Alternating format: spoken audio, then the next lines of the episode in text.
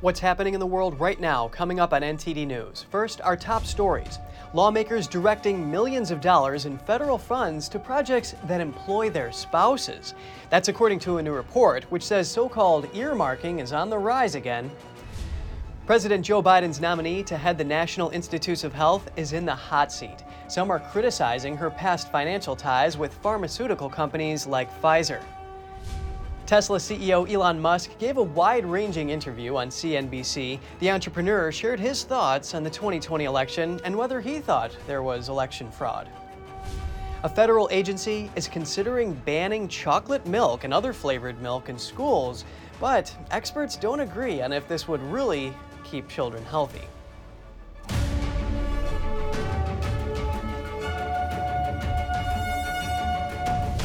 Welcome to NTD News Today. I'm Kevin Hogan. Our top news is on the potential debt ceiling crisis. This afternoon, congressional Republicans and President Biden are hosting a bicameral press event to address this. NTD's Melina Wisecup is following the development of this deal and joins us now from Capitol Hill. Melina, where do we stand now on this debt ceiling issue? Hi, Kevin. Good afternoon. So it's looking like a deal is in sight. We saw that attitude change yesterday after their meeting at the White House. McCarthy says he believes that there's a solid structure for these negotiation talks now. And Senate Leader Chuck Schumer says he believes there's an understanding of the need for bipartisan cooperation. And as you mentioned, Kevin, both the, uh, President Biden and congressional Republicans held dueling press conferences to discuss this issue, both sides expressing optimism. Here's what the president had to say this morning. We had a productive meeting yesterday, and uh, with all four leaders in the Congress. It was civil and respectful, and everyone came to the meeting, I think, in good faith. I'm confident that we'll get the agreement on the budget, that America will not default. And President Biden cut his trip to Asia short, hinting even more that a deal is in sight. McCarthy told us yesterday after that meeting at the White House that he believes a deal is possible by the end of this week. Today, he continued to express that optimism, expressing high hopes for the final product. Here's McCarthy. Am I optimistic? I'm optimistic for America because of the people standing behind me. I'm optimistic of our ability to work together. Do we have obstacles? Yes, we have a big obstacle in the White House but we're going to change the course of history. Now, it's clear that the Republican passed bill will not be the final product. That bill included slashing funding for many of Democrats' top priorities. Uh, House Leader Kevin McCarthy, his challenge now is to really rally his whole conference together and try to get every Republican in the House on board with whatever deal he meets with the White House because he is working within such a slim majority over there on the House side. Now, another bit of information to point out is that Senate Republicans recently drew a red line saying that they would not vote for any clean debt ceiling hike, which essentially means that uh, the debt ceiling would be raised without any budget mechanisms attached. That's what Democrats had been pushing for all along. However, now we see that change in attitude from the Democrat side, willing to work with Republicans on this. And as this timeline is pressing, senators could cancel their recess next week so that they can quickly pass something should a deal be met in the coming days. Kevin, back to you. Melina, thank you so much for the update. This discussion to reach a deal certainly seems promising to avoid a default on the nation's debt. We now hear from an expert on how a deal could take shape and steps to avoid this recurring problem.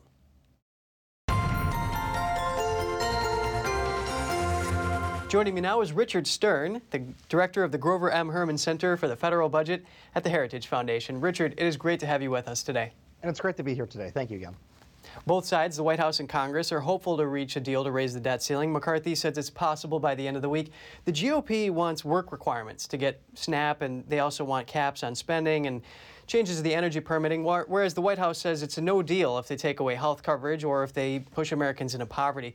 What common ground is expected here? Well, so I think here's the, the core part about this.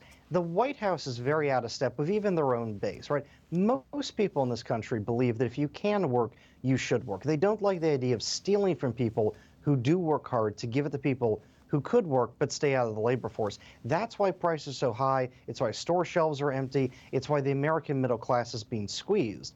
So there is common ground here to have work requirements to make sure that people that are getting welfare benefits that can work do work.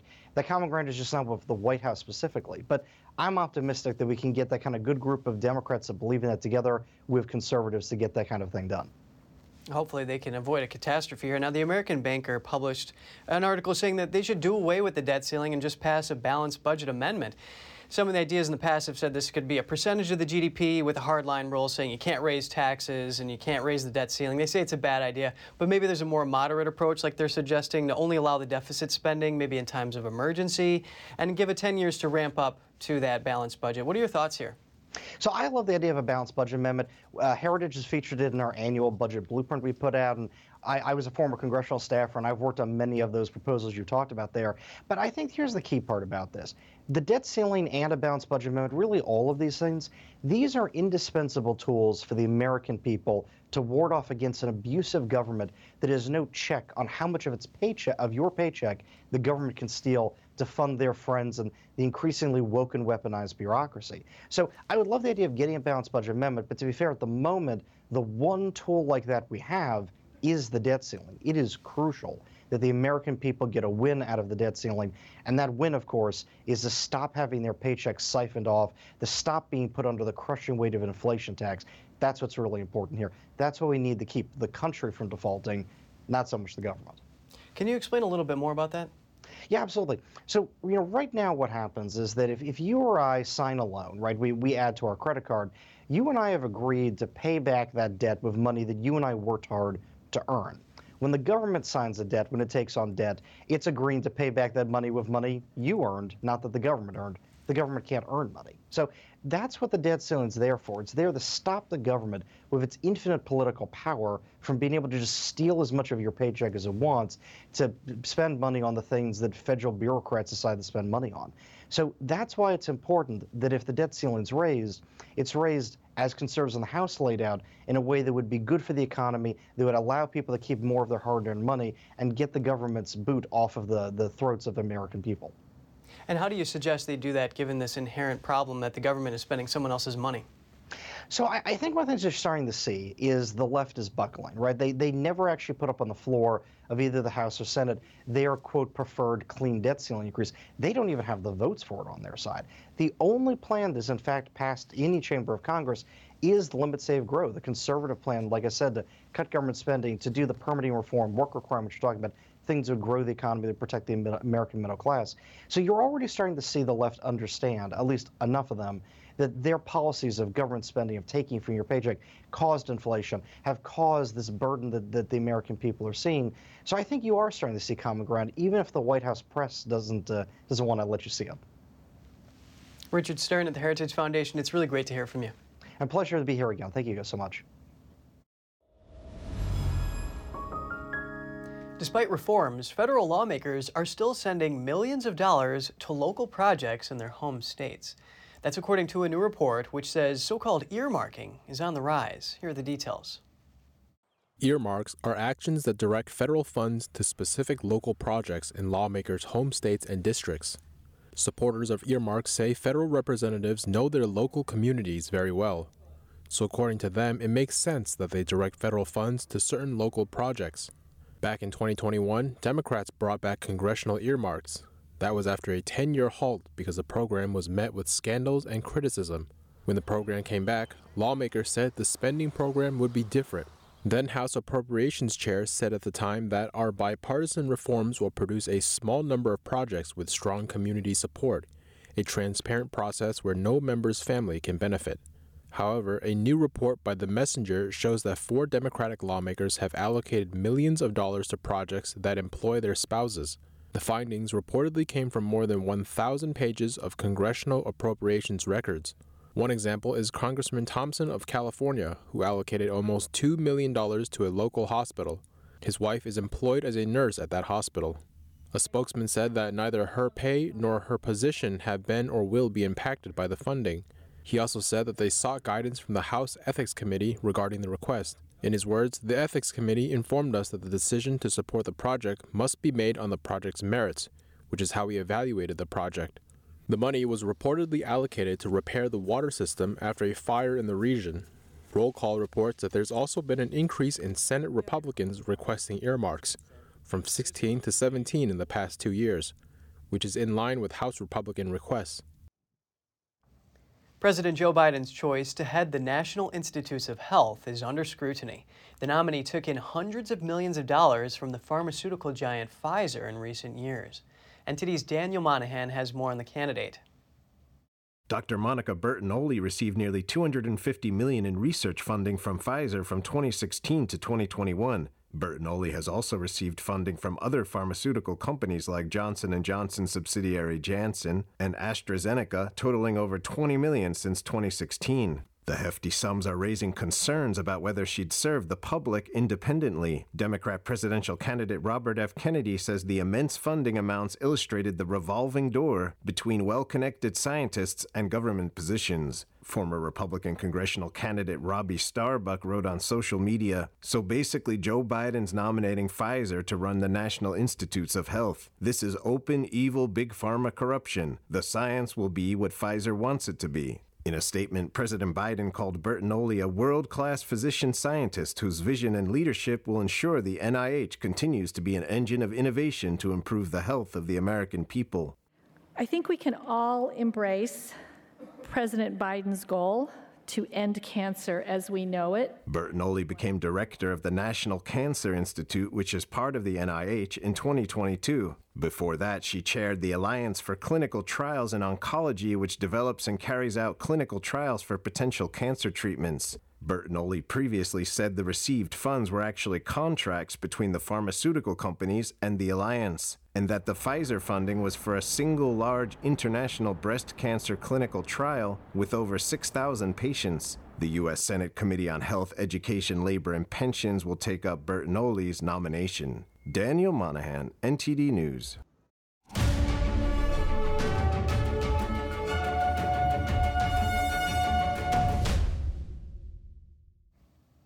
Kentucky Attorney General Daniel Cameron won the Republican primary for Kentucky governor on Tuesday. He will face incumbent Governor Andy Beshear in the general election in November. Here's Cameron speaking to supporters. Tonight we prove that here in Kentucky, the American dream is alive and well because here in Kentucky, you aren't judged by the color of your skin, but by the content of your character. The Trump backed Cameron won out against the stacked field of 12 GOP candidates with nearly 47% of the vote. Kentucky Agriculture Commissioner Ryan Quarles came in second with about 22% of the vote. Former UN Ambassador Kelly Craft came in third with about 18%. Kelly was backed by Florida Governor Ron DeSantis and presidential candidate Vivek Ramaswamy. Cameron's November opponent, Governor Andy Beshear, is a popular Democratic governor in a Republican dominated state. Elon Musk weighs in on the 2020 election, whether it was stolen, and whether he regrets how he voted. Here's a snippet from his interview with CNBC. I, I, I don't think it, it, it, was, it was a stolen election. Um, um, but by the same token, if, if somebody's going to say that there's, there's never any election fraud anywhere, this is obviously also false. Yeah. Um, if, if, you, if, you, if 100 million people vote, the probability that the fraud is zero is zero. Musk acknowledged voting for President Biden in 2020. He didn't comment on whether he regrets that, instead saying, I wish we could have just a normal human being as president. Musk also discussed AI, calling it a double edged sword. He said there was a strong probability that it will make life much better, and some chance that it goes wrong and destroys humanity. The Twitter CEO also voiced his concern over the way the Federal Reserve makes decisions. He commented that they operate with too much stale data, meaning they don't respond to the economy quickly enough. House Democrats are looking to expel indicted GOP Representative George Santos from Congress. Democratic Representative Robert Garcia introduced a resolution yesterday to force a floor vote. House Republicans have until Thursday to schedule the vote. Two thirds of the House would have to vote in favor for the congressman from New York to be expelled. Republicans could vote to table the effort or refer it to the House Ethics Committee for consideration. Both efforts require a majority vote. Santos is facing federal charges of fraud, money laundering, and theft of public funds. He has denied the charges and has pleaded not guilty. Here's what Garcia and Speaker McCarthy said yesterday. He's already admitted to that. He's already admitted to many of his lies. And so now is an opportunity to hold him accountable. And the Republicans in the House are going to actually have to go on record um, and make a decision about if they're going to actually stand for truth and accountability or if they're going to stand with someone that's clearly a liar and has admitted to an actual crime. I think the George Santos indictment is very serious. I also know in America you're innocent to proven guilty. But I don't want to sit around and wait. So, what I would like to do is move this to ethics. I think I would like the House to take up this work and look at it. I think we can look at this very quickly and come to a conclusion on what George Santos did and did not do through ethics, a safe, bipartisan committee, equal number of Republicans and Democrats, and I think that's when you bring it back to Congress. McCarthy says he will not support Santos's reelection bid. Nine House Republicans have called on the congressman to resign, including six from New York. An Olympic gold medal winner is now pirouetting into politics. Sarah Hughes was the 2002 Winter Olympics figure skating champion.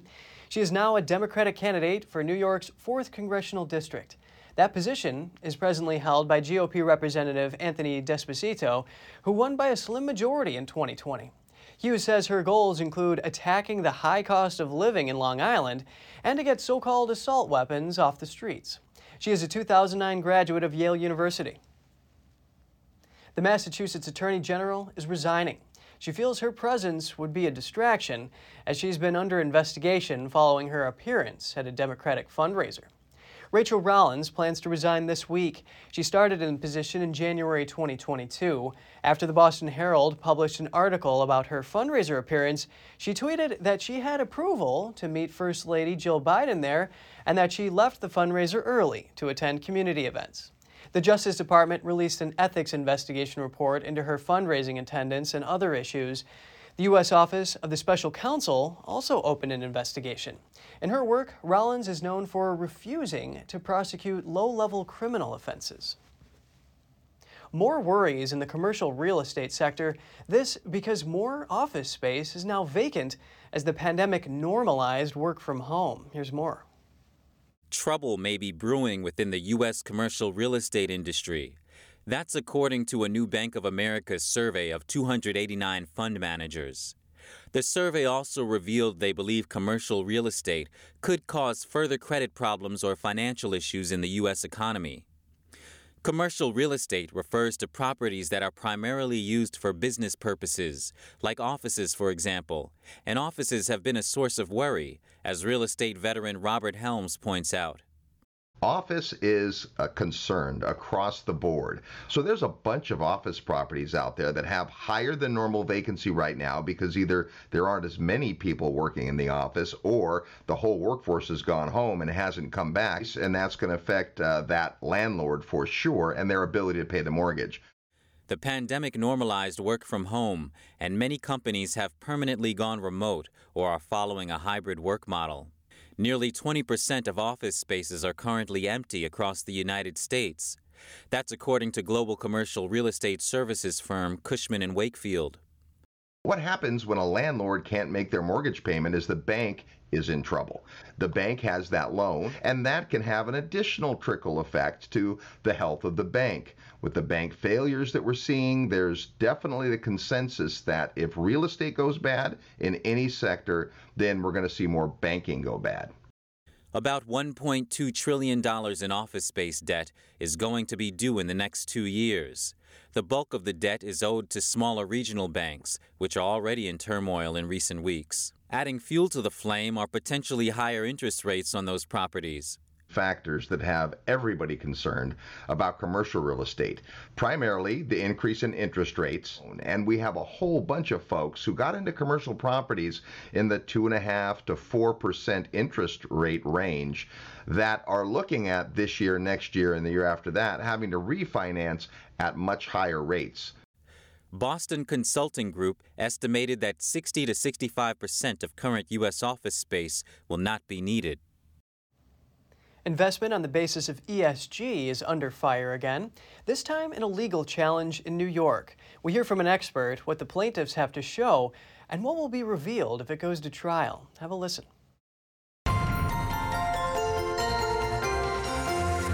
Please welcome Kevin Stocklin, reporter for the Epoch Times and producer of the Shadow State documentary, and also former Wall Street banker. Kevin, it's great to have you with us.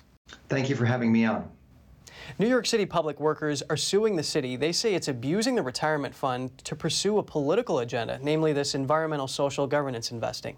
The workers say it hurts their investment bottom line, whereas the city says if they consider these climate and social justice issues, that's good risk management. Can you explain what that means? Yeah, so the supporters of this uh, ESG, environmental social governance movement, uh, are, are trying to uh, essentially characterize this process as just good risk management. They say this is not politics at all. Uh, this is just us being prudent asset managers and trying to boost returns for pensioners. So, are these pension managers allowed to decide what they consider a risk? Well, New York is a very liberal state when it comes to their pension money. They are actually at a city and a state level uh, mandating that uh, their pension funds be uh, be taking ESG into consideration when they invest their money. So while 24 states on the conservative side have actually banned their pension money, their pension funds from investing according to ESG criteria, New York is one of the states that actually pushes their pension funds to invest this way. And so, how much damage would the public workers have to show that ESG is causing in order for them to win in court? Well, it's, it's, so it's going to be a very interesting decision, and I think uh, a very interesting precedent whether or not this actually is a good investment tool or whether this is using your money to support political causes. But there have been reports from numerous academic sources Harvard, University, Columbia, London School of Economics, University of South Carolina, Boston University, and they all suggest that ESG investing actually harms investment returns. Trying to quantify that, generally they've been uh, between uh, 75 basis points and, and a percent reduction.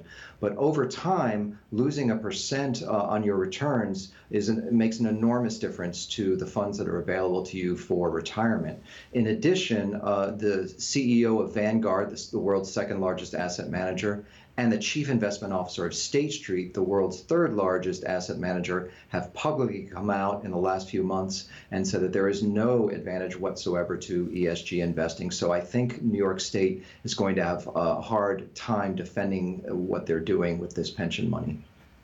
Kevin, if someone wants to put money away for their retirement and they invest in a private firm, they can move their money around if they don't like the way it's being invested, whereas these public workers have no choice because it's a public pension system. How does this play into this? Yeah, so uh, as you say, with your private money, you do have options with your 401ks and things like that. Uh, state employees, it's different. Um, so the pension funds are directed by the comptroller of the city of New York, uh, also the comptroller of the state for state employees. So they're basically directing these funds, and these asset managers are deciding where this money is going and what causes they want to support. Is this something that the courts need to decide, or does this happen on the legislature level? Um, well, so state pension funds are regulated by states. Um, so it is up to the states to decide how their money is going to be invested. But the fact that uh, this is now going to court means that there will be some court decisions about whether this actually is uh, prudent risk management or an abuse of pensioners' money. So I, I think the courts are going to have a say in this. And how likely do you think this is to go to court? Well, the next step is that um, the uh, state pension managers are, are, going to try to get the case dismissed. Uh, lawyers feel that they have a pretty strong case and that they're going to get through that, and this case will not be dismissed. So the next phase is going to be discovery. And uh, these asset managers are going to have to hand over uh, their correspondence, all these documents about how they make decisions, um, any collusion they may do with um, climate clubs like Climate Action 100 and things like that. So uh, we're going to learn a lot about this process of how these investment managers make these decisions and whether they are, in fact, in the interest of pensioners or not. Kevin Stocklin, reporter for the Epoch Times, it's great to hear your analysis. Thanks for having me on. A federal agency is considering a ban on chocolate milk and other flavored milk in public school lunchrooms. It hopes the ban could help curb childhood obesity and chronic disease. This follows a nutrition proposal by the Department of Agriculture to limit sodium and added sugars for school students. Under the proposal, high school students could still drink flavored milk, but in limited amounts. For elementary schools and middle schools, it would be banned. The proposal has sparked competing opinions. While some health experts are supportive of the ban, Others say children prefer flavored milk and can still get needed nutrients from it. Some regions have already enacted their own bans, like San Francisco and Washington, D.C. But New York was unsuccessful in getting its ban off the ground after backlash from parents. Coming up, the federal government clarifies how U.S. companies can get tax credits for making solar panels, but some say it's still a win for China's industry. A former British Prime Minister is in Taiwan and advocating for unwavering support. We'll have the details and analysis for you when we return.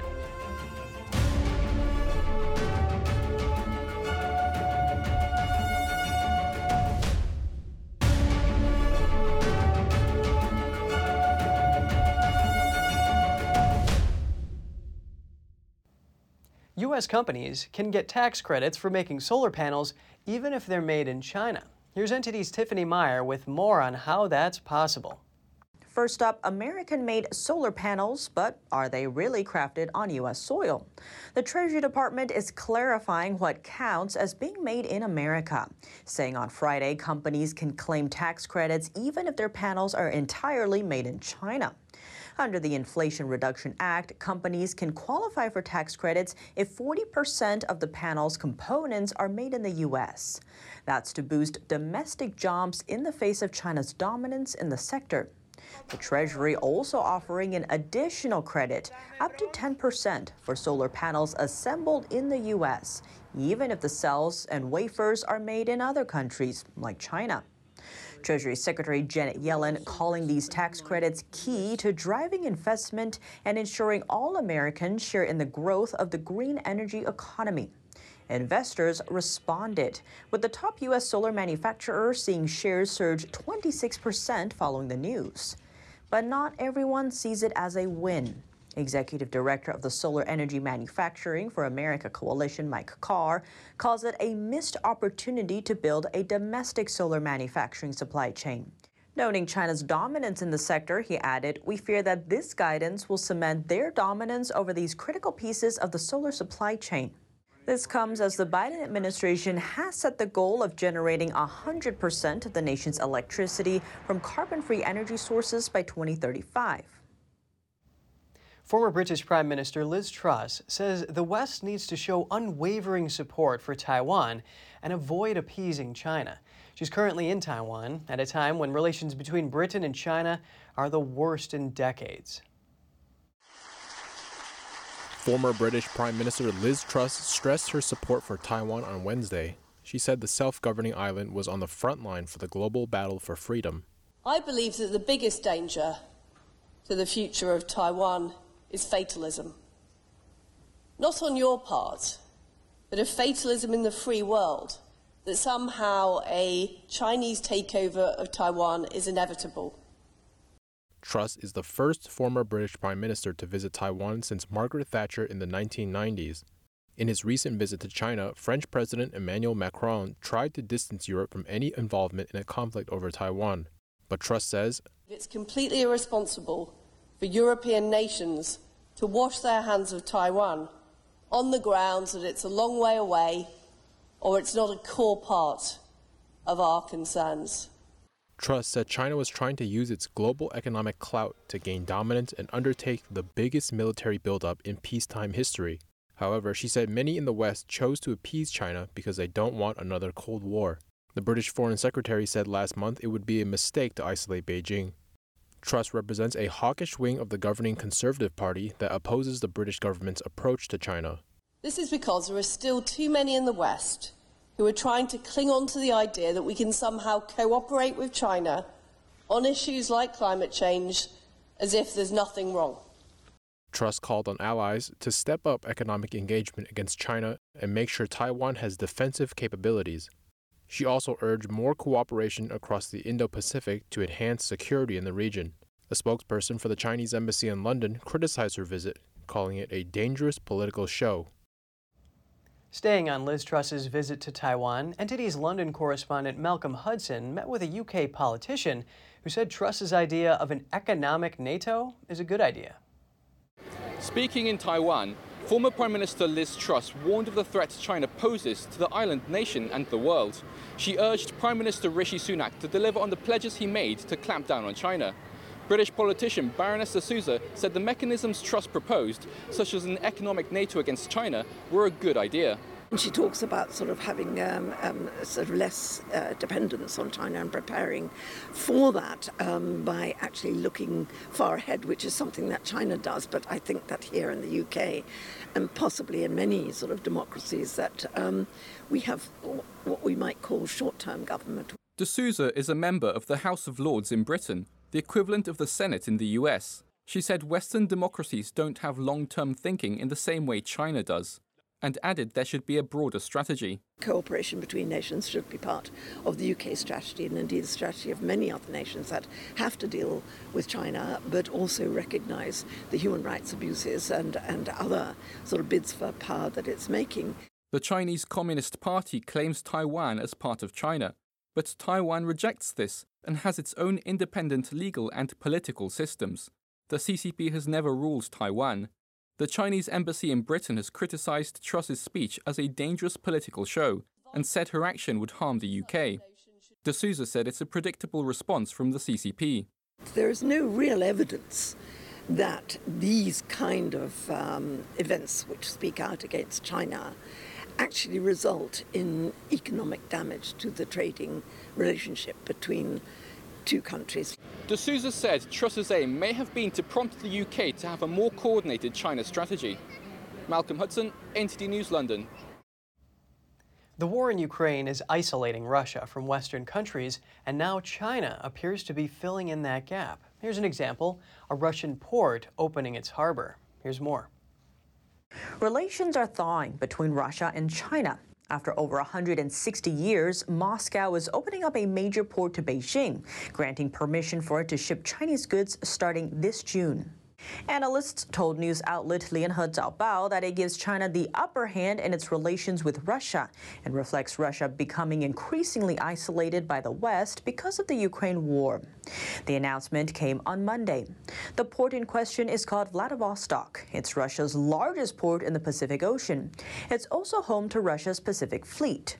Vladivostok used to be part of China in the 1800s, but Russia annexed it in 1860. Since then, northeastern China lost its ocean access and had to route its goods first on railroads, then through the port of Dalian, an over 600 mile journey. Access to Vladivostok cuts that distance by 80%. If you have any news tips or feedback for the show, don't hesitate to email us at news.today at ntd.com. And just ahead, European leaders are tallying the losses inflicted by the Russian invasion of Ukraine. They're expected to approve a new register of damages during a rare summit. The head of Ukraine's Supreme Court is arrested on bribery charges. The country's anti corruption bureau calls the case its biggest ever. More shortly here on NTD News Today.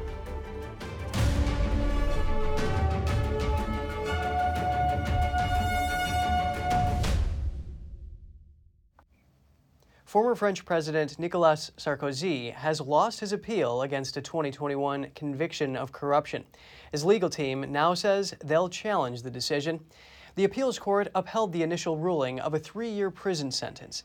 That ruling said two of those years are suspended, and the former president would wear an electronic bracelet instead of going to jail for the remaining year. His lawyer said he had committed no wrongdoing and will now appeal at the nation's highest court. The only other French president to be convicted by a court was Sarkozy's predecessor, who was found guilty of corruption in 2011. In a rare summit of European leaders, the focus of talks was how to hold Russia to account for its war against Ukraine. Over 40 countries have registered for a tally of losses and damage inflicted by Moscow's forces. Some leaders demanded that Russia be made to pay for damages caused in its invasion. European leaders are meeting in Iceland this week for a two day Council of Europe summit. The focus of the meeting, the war in Ukraine. Ukraine's President Volodymyr Zelensky addressed the gathering remotely. It follows his tour of European capitals to secure more weapons and aid prior to an anticipated counter-offensive to push back Russian forces. Russia used ballistics, cruise missiles, drones at the same time to make it especially difficult for our defense to save lives. But all lives were protected. The leaders are expected to approve a new Register of Damages, a mechanism to record and document evidence and claims of damage, loss, or injury incurred as a result of the Russian invasion. French President Emmanuel Macron asked all member states to join the registry. I call on all states to adhere to it and to actively contribute to its elaboration. German Chancellor Olaf Scholz demanded that Russia eventually be made to pay for the damages it's caused. The register of damages that we want to launch together here in Reykjavik will play a central role in this.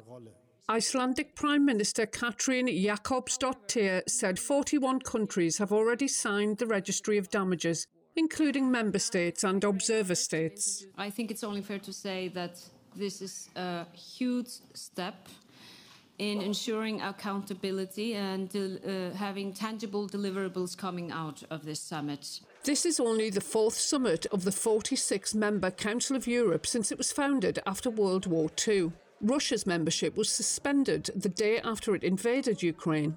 Moscow then left the body hours before a vote to expel it. Russian President Vladimir Putin and his Iranian counterpart, Ibrahim Raisi, struck a deal on Wednesday via video link. The pair signed an agreement to finance and build an Iranian railway line. It will be part of a new international north south transport corridor. The Rasht Astara Railway is seen as an important link in the corridor. It is meant to connect India, Iran, Russia, Azerbaijan, and other countries via railways and sea. Russia says the route can rival the Suez Canal as a major global trade route. Putin says the 100 mile railway along the Caspian Sea coast would help to connect Russian ports on the Baltic Sea with Iranian ports in the Indian Ocean and the Gulf. Russia and Iran have been pushed to strengthen their political and economic ties by Western economic sanctions. Russia has renounced a treaty originally intended to maintain a balance of forces in Europe between members of NATO and Warsaw Pact states. The treaty was signed during the Cold War. The Russian deputy foreign minister said the treaty was a relic of the past. He said what other states will do is up to them to decide. The deputy head of Russia's Security Council said the move would allow Russia to deploy forces wherever necessary to ensure its security, including parts of Russia that are in Europe. A U.S. State Department spokesperson said the move further demonstrates Russia's disregard for arms control and is the latest in a series of actions to undermine Europe's security architecture. He also added it changes nothing on the ground. Wildfires have ravaged large areas in Siberia and the Urals in recent weeks. Now residents are coming to terms with their incinerated homes and an uncertain future. NTD's Andrew Thomas has more on the natural disaster. Located over 1,200 miles from Moscow, the village of Yuldis is home to 800 people. A fire destroyed more than 200 homes here just over a week ago. Alfia Nasarova built the house with her husband, and it's where she raised her two children. Now it's just ashes. Her cousin described the chaos. They ran. Everyone took what they could. Some people took bed linen, some people documents, we were the same. We took the most necessary things, so I managed to take bed linen, threw in the TV set, and the documents, and necessary winter things. Local resident Yuri Fatkulin is a firefighter with 21 years of experience. But this fire was like nothing he had ever seen before. We did have houses on fire before, of course. We would put them out, and in the forest, we had seen everything during my 21 years of service. But this is the first time I have experienced such a thing. In 20 minutes, the whole village burned down. The family had been looking forward to the wedding of his eldest son. We were preparing, preparing the house, cleaned it, repaired. Now he calls every hour, asking, Where should I come? There is no home, Nothing. A school and local clubhouse are serving as temporary shelters. Neighboring villages are providing relief. We distribute humanitarian aid, organize meetings of leaders with people, food supply, communication with Tatarstan. People call from Kamchatka to St. Petersburg, transferring money, so we are busy with this. The government announced that new houses will be built by September. Locals and volunteers are clearing debris and collecting scrap metal. Most are hoping to rebuild their homes. We will rebuild ourselves. We will definitely build houses here. If we don't build, this ancient village will end, and there are few people left already. The state of emergency in the region continues. Andrew Thomas, NTD News. Ukrainian prosecutors say they've arrested the head of the country's Supreme Court. They also released a photo showing stacks of American $100 bills lined up on a couch. Here's more about the alleged corruption. This was the National Anti Corruption Bureau press conference on Tuesday. Its director did not name the person arrested, only that it was the head of the court and that they were suspected of taking a bribe worth $2.7 million, the highest profile discovery in the agency's history. The current Chief Justice of the Supreme Court is Vsevolod Kudnyatsev, who could not immediately be reached for comment, although the Supreme Court says it's fully cooperating with the investigation and has initiated a process for expressing no confidence in Kudnyatsev. On Monday, the Anti Corruption Bureau said it was investigating what it called large scale corruption at the court. The bribe is said to have been payment for ruling in favor of the Finance and Credit Financial Group, and that it might be part of a broader plot to pressure the court. The financial group's owner, a prominent businessman, Konstantin Zhevago, has denied wrongdoing. Ukraine has historically had issues with corruption and has redoubled efforts to clamp down on it despite the war with Russia. Anti corruption efforts are also central to its bid to join the European Union. After the break, the Auschwitz Museum in Poland begins the emotional work of preserving 8,000 shoes. They all belonged to children before they were murdered at the Nazi German death camp. The restoration of a 2,000 year old bronze statue of Hercules is underway. Stay tuned for a sneak peek of the progress when we return.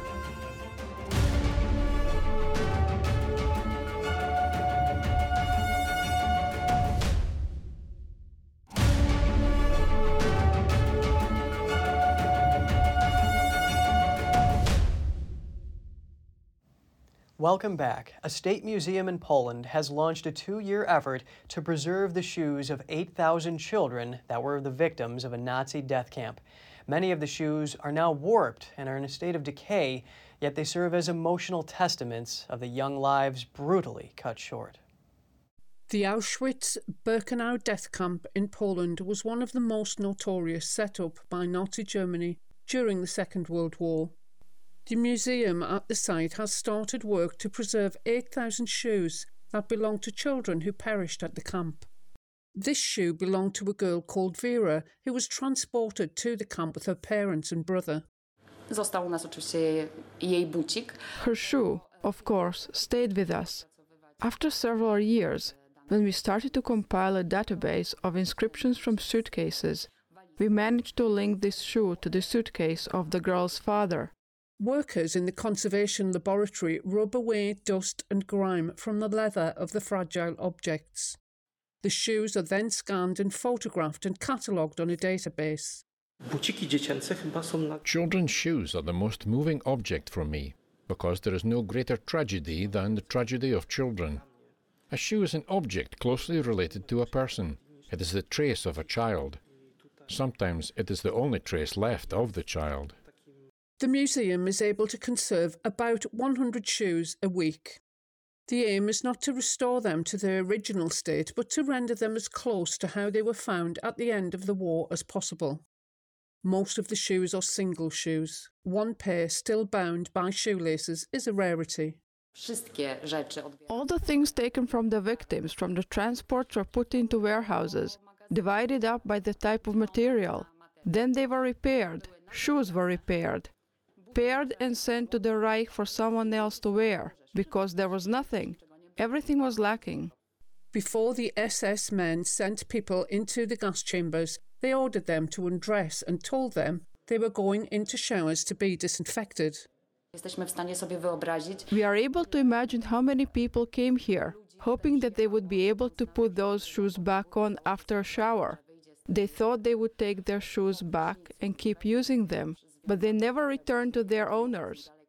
The death camps played a major role in the Nazi genocide of more than six million Jews, around two thirds of Europe's Jewish population, as well as many thousands from other minorities.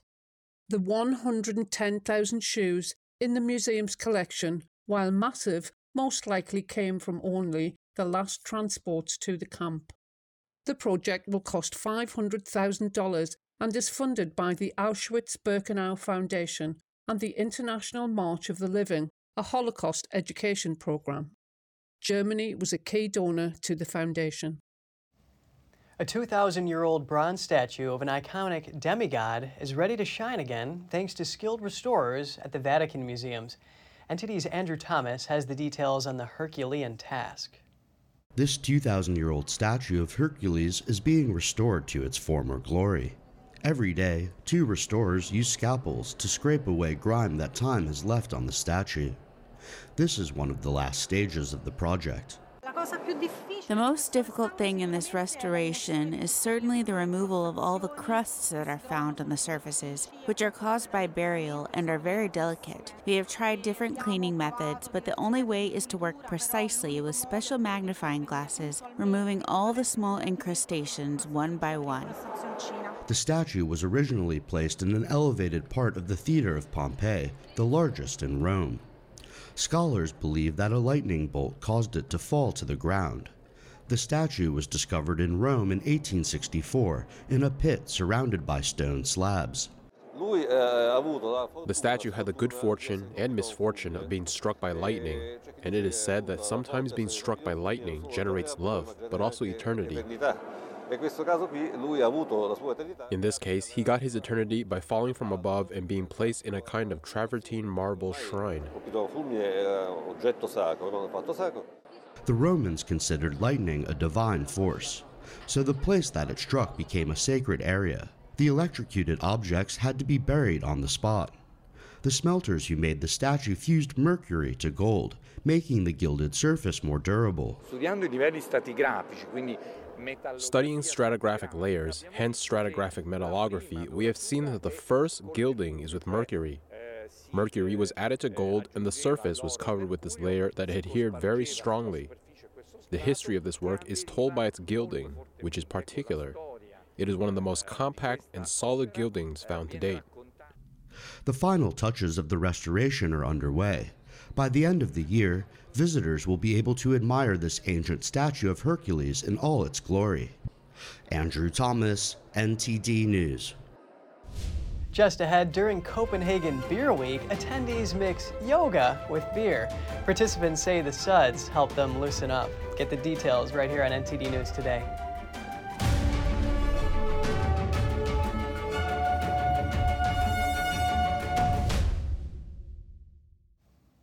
Ivory Coast is the world's number one producer of cocoa beans. Now, one local entrepreneur is capitalizing on the African nation's popular export. NTD's Andrew Thomas has sweet details. Vivian Kouame first saw cocoa trees as a teenager growing up in Ivory Coast. The ripe pods on their trunks reminded her of babies clinging to their mothers' backs, so she decided to pursue cocoa as a career. In 2021, she set up her own chocolate company called Chocovi. Mon but, c'est de pouvoir valoriser, comme je le dis encore, je me répète. My goal is to be able to give value to chocolate made in Ivory Coast, to give a note of nobility to the chocolate, to the cocoa of Ivory Coast, to show to the eyes of the world that we can make good chocolate with our quality beans. Déception au chocolat d'excellence. Ivory Coast is the world's top producer of cocoa beans. But Kouame decided to go abroad to learn how to make chocolate. There are the classic artisans who use blocks of chocolate that they buy called covers. My country is the first producer of cocoa, so I wanted to transform it. So I went to Italy to train on the process of transforming the cocoa bean to the finished product.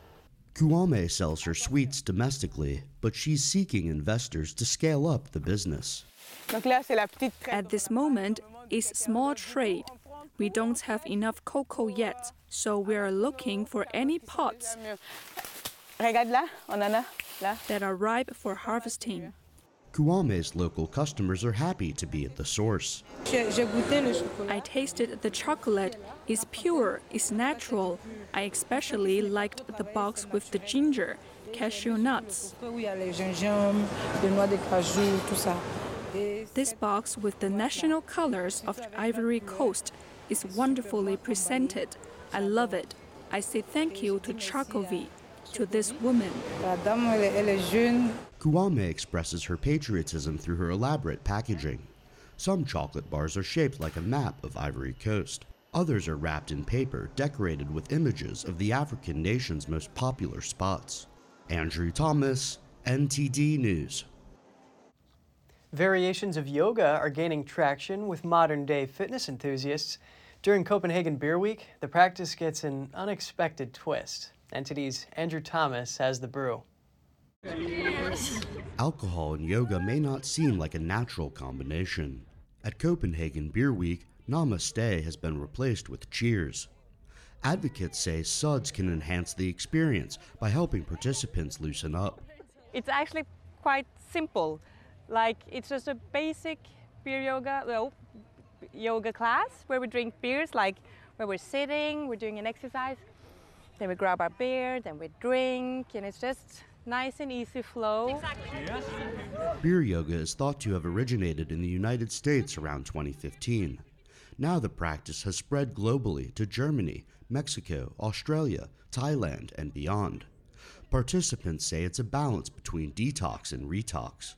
I think the alcohol is just kind of like a plus because the alcohol sometimes make you feel more loose and more like going with the flow, thinking a little bit less. And so whenever she says she says cheers, you're kind of just like cheering and then you forget about the rest of the people. At least that's how I felt. You forget that there's someone else there. You just you just do you. There's no judgment at all. The one hour class started with a gentle warm up and a sun salutation. The beer yoga is making people happy and giving them body awareness or just having a nice experience.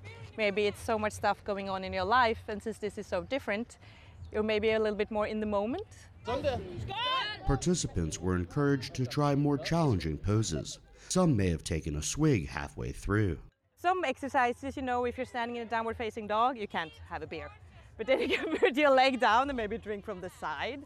So it's sometimes you do the pose and then you grab your beer, and sometimes you do it while you're drinking. Some say beer can make yoga more approachable for potential yogis. Others suggest the beverage puts participants in the right headspace. it should be basic. Everybody should be able to join because you know it's it's about being together, not being the best or being something special. That's not where I am. For these beer yogis, bottoms up is the new mantra. Andrew Thomas, NTD News. A tiger cub seized in an undercover sting is living large in its new home. You might remember in January, Arizona police arrested a man they say tried to sell a tiger cub to undercover officers for $20,000. The five month old cub named Ivy is now at the Wildcat Sanctuary in Minnesota. The accredited sanctuary often takes in big cats from high profile cases. In fact, four cats there were seized from the Tiger King Park made famous by the Netflix series. Authorities say Ivy will live in luxury in a free roaming habitat with a heated indoor bedroom, tubs to swim in, and caves to explore. In all, the nonprofit sanctuary has 130 rescued cats. You can learn more about them at wildcatsanctuary.org. That's all for today's program. We're really glad to have you with us. Please send us an email if you'd like to tell us something. We're going to put it on screen. For podcasters, that's news.today at ntd.com. I'm Kevin Hogan, NTD News, New York City.